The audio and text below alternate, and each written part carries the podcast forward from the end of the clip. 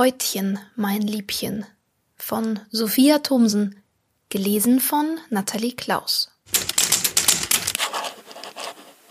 Vorlesungszeit.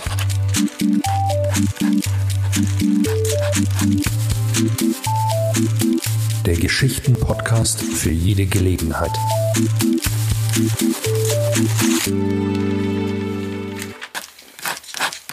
Beim Wasserkraftwerk, unten wo der Bach ins Toastbecken stürzt, treibt etwas. Es bläht sich auf und schrumpft und wird heruntergedrückt und schnellt wieder nach oben. Eine Art Folie, aber organischer. Ein Riesenkondom, denkt Frau Rettich und streckt den faltigen Hals noch ein bisschen weiter vor. Zwischen den Wirbeln und Schaumkronen zappeln und zucken kleine Fortsätze. Frau Rettich zählt und verheddert sich und erkennt leere Fingerhüllen. Die zweite Hand ist wohl nach unten ins Flaschengrün verschwunden. Es führen keine Stufen zum Becken hinunter. Frau Rettich schaut sich um und findet nichts Geeignetes, um die Haut herauszuziehen. Dann fällt ihr der Herr Grassmann ein. Er hat so eine Vorrichtung zum Flaschensammeln. Der kann vielleicht helfen. Es ist früh am Morgen und noch keiner unterwegs. Und wenn sie sich beeilt, bleibt genügend Zeit, bevor die ersten Jogger kommen. Sie begegnet Herrn Grassmann im Treppenhaus. Den Greifer hält er in der einen Hand, in der anderen die schwere Tasche mit den Pfandflaschen und lässt sie gar nicht zu Wort kommen. Ganz rot im Gesicht ist er von seiner morgendlichen Flaschenrunde. An der Brücke hätten sie einen Ertrunkenen geborgen und Herr Grassmann habe alles gesehen. Die Rettungssanitäter und die Bahre und darauf den verschlossenen schwarzen Plastiksack. Als Frau Rettich endlich zu Wort kommt, ist er gleich ganz bei der Sache. Natürlich würde er helfen. Er müsse nur die Tasche abstellen und sich Gummistiefel anziehen und ein festes Seil mitnehmen zum Sichern. So machen sie sich auf zum Wehr. Nachher, zu Hause, schleppt Frau Rettich den Küchentisch ins Wohnzimmer und zieht die beiden Seitenteile raus. Herr Grassmann ist heimgegangen. Erstmal schlafen nach seinen beiden Abenteuern. Frau Rettich breitet die Haut aus und streicht sie vorsichtig glatt. Die Beine schön ausgestreckt und die Arme neben den Körper und dann schaut sie sich den leeren Menschen erstmal an. Er hat Schaden genommen. An einem Fuß sehen die Zehen ganz zerspleist aus und ein langer, gezackter Riss zieht sich über die Wade und Oberschenkel bis zum Steiß. Hängen geblieben, denkt Frau Rettich. Sie hält die Haut prüfend gegen das Sonnenlicht und betrachtet ganz genau die gezackten Ränder des Risses. Unbemerkt schiebt sich eine kleine Wolke vor die Sonne. In einer Blechdose bewahrt Frau Rettich fleischfarbene Nähseide auf. Früher hat sie Feinstrumpfhosen gestopft, jetzt flickt sie die Haut. Als Frau Rettich müde wird, schaltet sie den Fernseher an. Später träumt sie von flaschengrünem Wasser. Der folgende Tag zieht sich dahin. Frau Rettich nimmt die Nadel in die Hand und mag flicken und mag nicht flicken. Als es klingelt, denkt sie, es ist Herr Grassmann mit ihren Zeitschriften.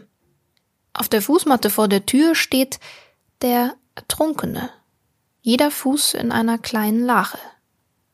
Er schaut die Frau Rettich aus lidlosen, flaschengrünen Augen an. »Du möchtest wohl gern deine Haut haben«, sagt Frau Rettich, »aber da wirst du dich noch gedulden müssen.« Sie führt ihn ins Wohnzimmer und klappt ihm das Fußteil vom Fernsehsessel hoch, damit er es bequemer hat. Der Ertrunkene schaut den Einkaufssender und Frau Rettich näht. Und nach jedem Stich blickt sie zu dem Ertrunkenen rüber, der mit geöffnetem Mund auf die Ringe mit Zirkoniasteinen starrt. Sie stellt ihm Pantoffeln hin, nur für den Fall. Die kleine Wolke hat endlich genug Kraft gesammelt, um abzuregnen. Vor der Haustüre hat sich ein dunkler, feuchter Fleck gebildet, kaum als Pfütze erkennbar. Als Herr Grassmann endlich die Zeitschriften bringt, sieht er den Ertrunkenen am Tisch eine komplizierte Patience legen, die Frau Rettich ihm beigebracht hat. Sie selber sitzt vor dem Fernseher, mit der Haut auf dem Schoß und näht. In den nächsten Tagen hört es nicht auf zu regnen. Die Wäsche bekommt Stockflecken, an den Fenstern bildet sich Schimmel. Das Fernsehbild hat einen Grünstich bekommen. Der Kanarienvogel von Frau Brei im 3. Stock hat aufgehört zu singen. In ihrer Wohnung sitzen Frau Rettich und der Ertrunkene. Sie hören Klassikradio. Das hat in der letzten Zeit so einen gurgelnden Klang bekommen, aber man kann sich dran gewöhnen. Manchmal schaut Herr Grassmann oder Frau Brei vorbei. Sie wollen wissen, was der Ertrunkene so macht. Er wartet auf seine Haut, sagt Frau Rettich. Ich weiß es. Er schaut dabei so flehentlich. Der kann doch gar nicht flehentlich schauen, erwidert Frau Brei, so ganz ohne Augenlider. Sie sieht die Sache eher skeptisch und macht sich Sorgen wegen des Kanarienvogels. Der Ertrunkene sagt dazu nichts. Frau Rettich denkt, Herr Grassmann könnte ihm vielleicht Schach beibringen. Ab und zu fällt ihr beim Nähen etwas Schönes ein. Das erzählt sie dem Ertrunkenen dann. Die Tage vergehen. Der Regen prasselt auf die Fensterbretter. Die Ränder von Frau Rettichs Zeitschriften sind schon ganz gewellt. Die Geranien sind alle eingegangen. Auf den Straßen laufen die Gullis über. Frau Rettich trödelt bei der Arbeit. Sie hat sich an die Gesellschaft gewöhnt. Sie erzählt dem Ertrunkenen lange Geschichten aus ihrer Kindheit. Gemeinsam blättern sie in Fotoalben. Wenn Frau Rettich näht, führt sie winzige Stiche aus. Und wenn ein Stich nicht akkurat ausfällt, trennt sie wieder auf. Sie muss lange Pausen machen. Der Ertrunkene wartet geduldig.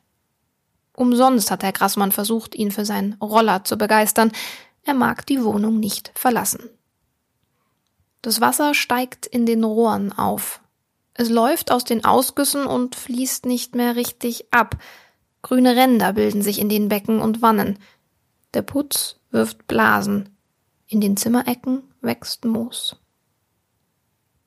»Es ist das Ding«, sagt Frau Brei beim Tee und zeigt auf die Haut. »Du musst es loswerden.« Am Morgen hat sie eine Schnecke am Fensterbrett entdeckt. Im 3. Stock.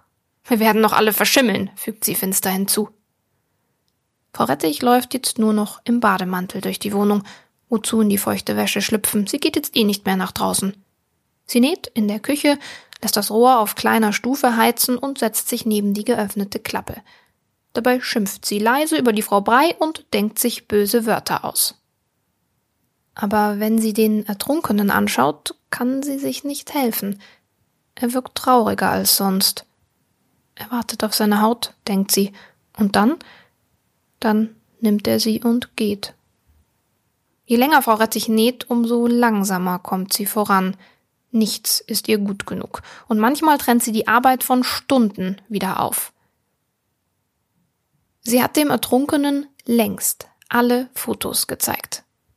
Patiencen legen sie nicht mehr. Die Spielkarten sind aufgeweicht und lassen sich nicht mehr mischen. Das Radio hat einen Kurzschluss. Das mit dem Schach ist nichts geworden. Manchmal summt Frau Rettich Schlager aus ihrer Jugend. Am Ende streicht Frau Rettich die Haut glatt und betrachtet kritisch die Naht. Sie wird halten. Sie sperrt die Haut in ein Klappfach in der Wohnzimmerschrankwand. Den Schlüssel behält sie in der Tasche vom Morgenmantel. Die Tage vergehen schweigend.